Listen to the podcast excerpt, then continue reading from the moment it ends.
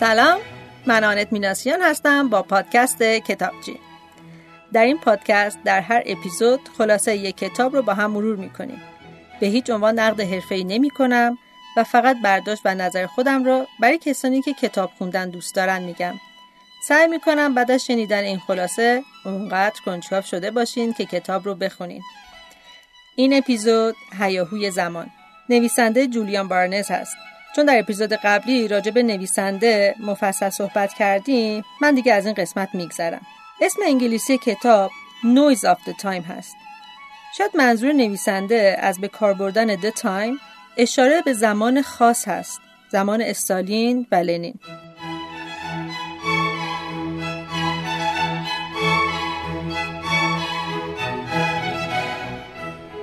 این کتاب اولین بار در سال 1395 توسط خانم مرجان محمدی با نام همهمه زمان ترجمه شده. متنی رو که من نوشتم بر اساس ترجمه آقای پیمان خاکسار هست که توسط انتشارات نشر چشمه به چاپ رسیده. آقای پیمان خاکسار مترجم ادبیات انگلیسی هستند که در سال 1391 در نظرسنجی منتقدان و نویسندگان تجربه برای رمان اتحادیه ابلهان رتبه اول رو به دست آوردن. تای روی جلد یک تصویر از شستاکوویچ خسته و افسرده رو نشون میده که کمی هم پشت یک سایه سیاه قرار داره. وقتی من کتاب رو تموم کردم یاد یک ترجمه از احمد شاملو افتادم. به خود وفادار میمانم آیا یا راه سهلتر برمیگزینم.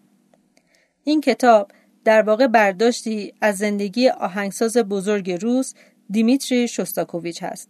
خود نویسنده میگه که این یک بیوگرافی نیست و یک رمان از زندگی دیمیتری هست و در مورد واقعی بودن تمام جزئیات توضیح داده که در روسیه استالین پیدا کردن حقیقت کار مشکلی بود چه برسه به نگهداری اونها. زندگی این هنرمند سراسر از هنر لطیف، ترس عبوس، فشار حکومت و البته تعامل برای بقای عشق. عشق دیمیتری به آهنگسازی هست.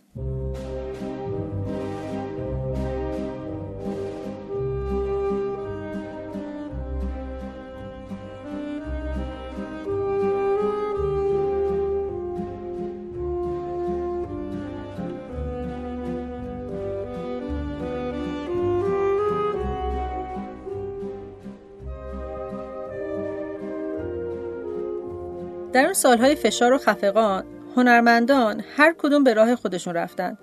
بعضی مهاجرت کردند، بعضی ایستادگی و مبارزه که منجر به حذف فیزیکی اونها شد، بعضی هم متملق حکومت شده و به بقیه تاختن. و اما دیمیتری هیچ کدوم از اینا رو انتخاب نکرد. اون فقط با عشق عمیقش به موسیقی کار خودش رو انجام داد و برای بقای این عشق فداکاری بزرگ انجام داد. یه نوع تعامل با حکومت که سختتر از کشته شدن بود. خودش معتقده که هر دوازده سال یک بار که سال کبیسه بود قدرت حاکم به سراغ او می اومد. نویسنده کتاب رو به سه قسمت تقسیم کرده. در راه پله، در هواپیما، در اتومبیل. در راه پله زمانیه که دولت و گروه های همراه حکومت با قدرت تمام به او میتازن و انتقاد می‌کنن و او منتظر حذف فیزیکی مثل خیلی از نویسندگان و هنرمندان دیگه است. تا جایی که به اختیار خودش هر روز لباس پوشیده پشت آسانسور منتظر دستگیریه. چون صحنه کشوندن اون از تخت خواب با لباس خواب و بردنش بیرون برای روح لطیف و هنرمند اون خیلی سنگینه. این سالهاییه که به کارهای اون مجوز نمیدن و اون رو دشمن مردم خطاب می‌کنن. از نظر قدرت هنرمند فرقی با کارگر معدن نداره. کمیت مهمه. و هنرمند فقط باید در جهت شادی مردم کار بکنه و صد البته خلاقیت منفوره. در هواپیما زمانیه که حکومت سراغ دیمیتری میاد تا نمایش آزادی و خوشبختی مردم روسیه رو به نمایش بذاره. هرچند دیمیتری بهانه تراشی می‌کنه ولی قدرت حاکم تصمیم خودش رو گرفته و بار دیگه به کارهای اون مجوز میدن. پس از این ماجراهاست که دیمیتری به نوعی تعامل با قدرت می‌رسه. ولی عذاب اون کمتر از فشارهای ممنوعیت ها نیست جایی که نوشتههایی رو که اصلا نظر اون نیست رو امضا می‌کنه و سخنرانی هایی می‌کنه که آرزو داره دوستاش باور نکنن که این حرفای واقعی اونه وقتی که قدرت دیمیتری رو موردی قابل احیادی دوران غریبی آغاز شد. تمام تلاش قدرت این بود که تاکتیک جدیدی رو برای اون به کار ببره. به جای انتظار برای نتیجه نهایی یک اثر کامل که باید موسیقی شناسای سیاسی ارزیابیش می‌کردن و بعد تایید یا محکومی شد حزب مدبرانه و البته با گشاده دستی استاد راهنما بالا سرش می‌ذاره. واکنش دیمیتری در برابر حضور ممتد و سرسختانه استاد تفره رفتن معدبانه و تمسخر مخفیانه است. اون می‌دونه که سرزدنهای گاه و بیگاه استاد حداقل باعث دفع بلا میشه. در پی این تعامل دیمیتری در هر برنامه نمایشی و اجباری حکومت شرکت می‌کنه. ولی سخنرانی ها رو طوری می‌خونه که شنوندگان متوجه بیگانگی اون با متن بشن. ولی وقتی در کنفرانس نمایشی تو نیویورک از اون می‌پرسند که آیا با ممنوع بودن کارهای استراوینسکی در روسیه موافقه اول سعی می‌کنه تفره بره. ولی با پافشاری بیشتر مجبور میشه در مورد محبوب ترین هنرمند خود سریح بگه بله با ممنوعیت کارهای اون مخالفم. حسش مثل پتروس هواریه که از ترس جونش مسیح رو سه بار انکار کرد. در اتومبیل اما به قسمت پایانی زندگی دیمیچی می‌پردازه که علا رغم راحتی که قدرت برای او فراهم کرده و تا حدودی توانسته کارهای خودش رو هم اجرا بکنه ولی به کل ماحصل زندگی شک می‌کنه. یک اتومبیل باراننده، خانه ییلاقی و آسانسور برای راحتی او.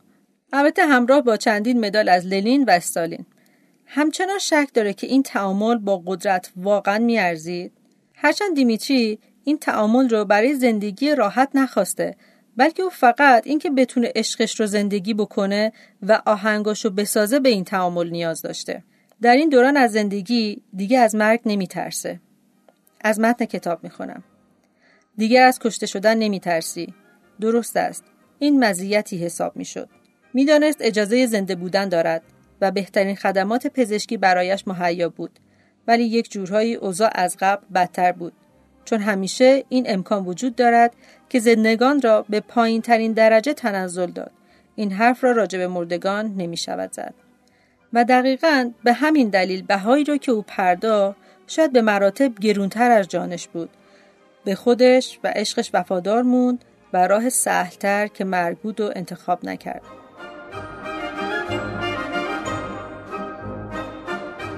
خب دوستان این بود خلاصه کتاب ما امیدوارم که خود کتاب رو بخونین و ازش لذت ببرین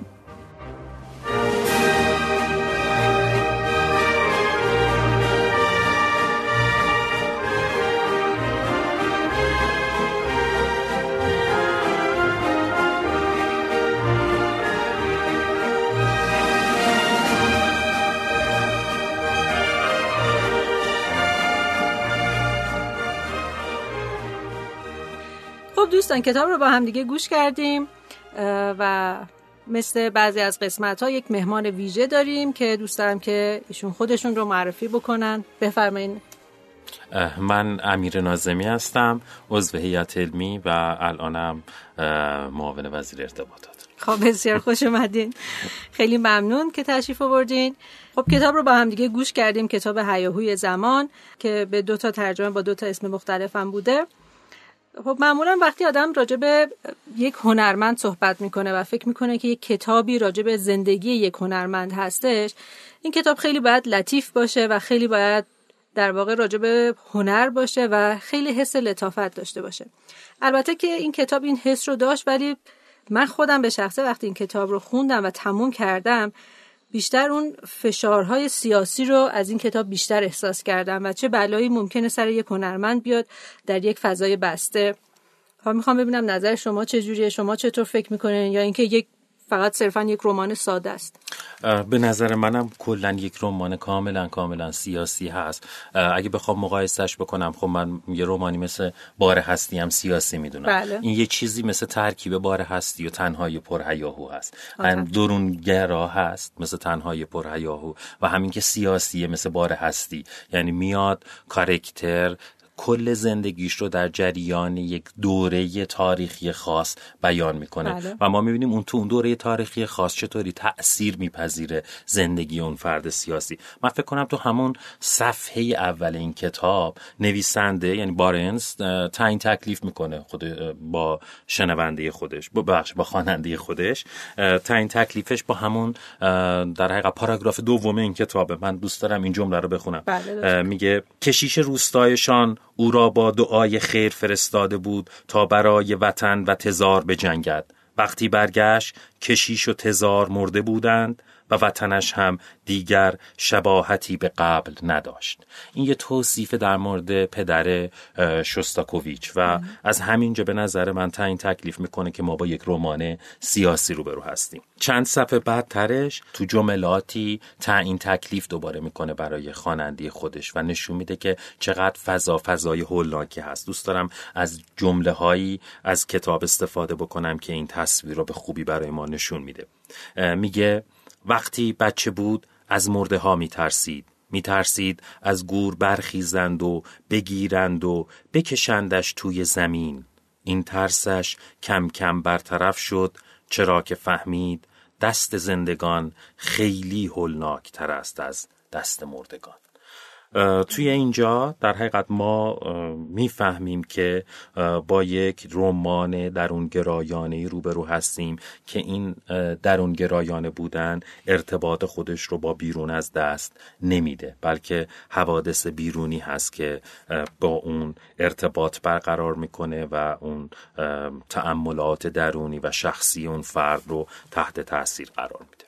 خب داستان در مورد دوتا برهه تاریخی خاص هست از دوران شوروی کمونیستی. یکی دوران استالین هست که در مورد استالین ما کاملا اطلاعات خوبی داریم. فکر می‌کنم اغلب افراد استالین رو به عنوان یک دیکتاتوری که ج- البته پیروز جنگ جهانی دوم هم بود بله. و به خاطر همون پیروزی این زمینه رو پیدا می کرد که اقتدارگرایانه تر و با مشی خشنتری به رفتار خودش ادامه بده آشنا هستیم بله. اما دوره دوم برمیگرده به دوران خروشچوف که توی کتاب به اون دوران به خوبی اشاره شده. من یه جمله ای رو از کتاب انتخاب کردم که خیلی دوست دارم اون جمله رو و دوران شاید خروشچوف رو هیچ وقت اینجوری بهش نگاه نکرده بودم ولی توی این کتاب به نوعی با این نگاه آشنا شدم و تونستم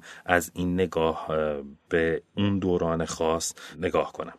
چیزی که اون در حقیقت استفاده می‌کنه برای توصیف دوران خروشچوف اه، یک جمله هست یک جمله خیلی خیلی به نظر می‌رسه مهم و البته دردناک. و این جمله البته نقل قولی از آخماتو هم هست که توی اون جمله میگه در دوران خروشچوف قدرت گیاه خار شده بود. بله. گیاهخوار شدن قدرت به نظرم نکته جدیه که فقط توی سطرهای این کتاب میشه به خوبی درکش کرد که ببینیم چه اتفاقی افتاده. و البته می‌دونیم که دوران خروشچوف همراه بود با نقد دوران استالین و البته یک دوران ناتمام هم بود چون خروشچوف نتونست بله. نهایتا به انتها برسونه دوران زمامداری خودش رو.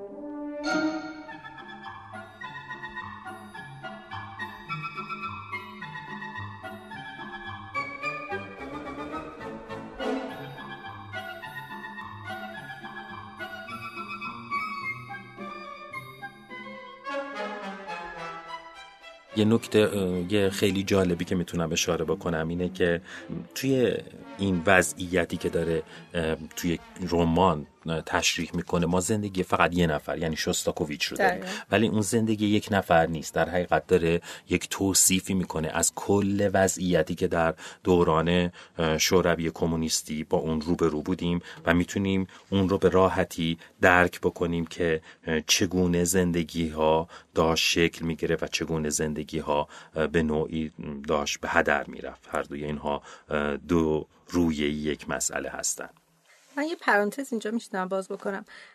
در واقع اونجایی که اشاره می‌کنه که حکومت گیاهخوار شده بود این ربط داره به اون تیکه ای که در واقع در نهایت شوستاکوویچ تصمیم می‌گیره که یک فداکاری بکنه به نظر من که به جای اینکه مرگ رو انتخاب بکنه که مبارزه بکنه و می‌دونست که به راحتی می‌تونست قبلا حذف فیزیکی بشه بیاد یک تعاملی بکنه در واقع. چون اونا ظاهر داستان رو که گفته گیاهخوار شدن یعنی اتفاق خاصی نیفتاده بود فقط دیگه آدما رو نمیکشتن ظاهر داستان رو حفظ می‌کردن همونجوری که خیلی نمایشی دوست داشتن که نمایش آزادی بدن به همین هنرمندا و یا آدمای نویسنده ای که بهشون آزادی می‌دادن یه مجبور میشه یه تعاملی باهاشون بکنه. یک فداکاری بزرگتری بود و آخر زندگیش هم در واقع وایساده و نگاه می‌کنه که آیا اصلا این ارزشش رو داشت؟ این تعامل این فداکاریه که به جای اینکه یا مهاجرت بکنه مثل خیلی از هنرمندایی که رفتن از روسیه مهاجرت کردن یا اینکه وایس مبارزه بکنه و در واقع حذف فیزیکی بشه و از بین بره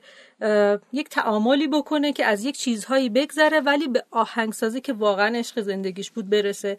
و در نهایت خب برای ما خیلی بهتر که این اتفاقات چون این آهنگای زیبا از شوستاکوویچ داریم و ممکن بود که نداشته باشیم. کاملا این حرف درسته. تو جاهای مختلف به شعرهای اشاره می‌کنه یا به متن اشاره می‌کنه که خیلی برای ما تکان دهنده هست. یه شعری رو از شاعر اون زمان یفتوشنکو در حقیقت ذکر می‌کنه که اون شعر برای منی که میخوندم به نظرم تکان دهنده بود. دوست دارم اون رو اگر اجازه میدیم بخونم. بله، در دوران گالیله دانشمندی بود با حماقتی کمتر از گالیله. خوب می‌دانست که زمین میچرخد. ولی خب خانواده بزرگی داشت که باید نانشان می‌داد. این به نظرم شعر شعر جذابیه که زندگی خود شستاکوویچ رو نشون میده. در حقیقت خود شستاکوویچ شاید یک نابغه ای بود البته با حماقتی کمتر از گالیله که تر و خانواده ای داشت که به خاطر اون خانواده در حقیقت زندگی کرد و البته شاید بتونیم تعمیمش بدیم که اون خانواده تا حدی می‌تونست ملتش باشه یا مردمی باشن که بعدا آهنگ های اون رو شنیدن. واقع عشقی بود که اون به خود کشورش داشت. یعنی با وجود همه این مشکلات عشقی بود که به کشورش داشت و حاضر نشد که مهاجرت بکنه یا بخواد از کشور بره یا دست از کارش بکشه. یه جایی هست آخرای کتاب که خودش توی ماشین گران قیمت دولتی داره بله. میره با رانندش. من اون جمله رو هم خیلی دوست دارم. باز دوره از روش می‌خونم. میگه و حالا به نظر خود جوانش چه می آمد که کنار جاده ایستاده بود و بخت زده بود به رد شدن اتومبیل دولتی؟ تراژدی هایی است که زندگی برای ما در آستین دارد. تقدیرمان این است که در پیری تبدیل به همان چیزی شویم که در جوانی بیش از هر چیز دیگری از آن بیزار بودیم. شاید این جملات خیلی تکان دهنده است. وقتی شما داری می‌بینید که یه هنرمندی مثل شوستاکوویچ آخر عمرش دچار این تردید میشه و خودش رو تصور می‌کنه در قامت یه جوانی که کنار جاده ایستاده و به خود پیر شدهش داره نگاه می‌کنه. و این قضاوت خیلی هم سخته برای اینکه من حالا توی متن کتابم که داشتم صحبت می‌کردم راجبش اشاره کردم که این واقعا فداکاری کدوم بوده؟ کدوم راحت تر بوده؟ اینکه زندگیشو از دست بده یا بمونه ایستادگی کنه ولی به قول شما آخرش تبدیل بشه به یک چیزی که از طرف بقیه قضاوت میشه. یعنی حتی تو متن کتابم خوندیم یه متنایی رو مجبور بود بخونه ولی یه جوری می‌خوند و امیدوار بودش که بقیه, بقیه. متوجه بشن که در واقع نظر واقعی و حرفای واقعیش نیست. و هیچ وقت هم تو کتاب تعیین تکلیف نمیشه. جالبه من بعد از خوندن کتاب چند تا کار کردم. یکی همون صفحات اولیه مثل صفحه چهل بود. رفتم آهنگای شوستاکوویچ رو دانلود بله. کردم و فکر کنم خیلی یا شاید عین من این کار کرده باشم و منطبق با آهنگایی که تو کتاب ذکر میشه اونها رو گوش می‌دادم که بتونم اون حس رو بگیرم.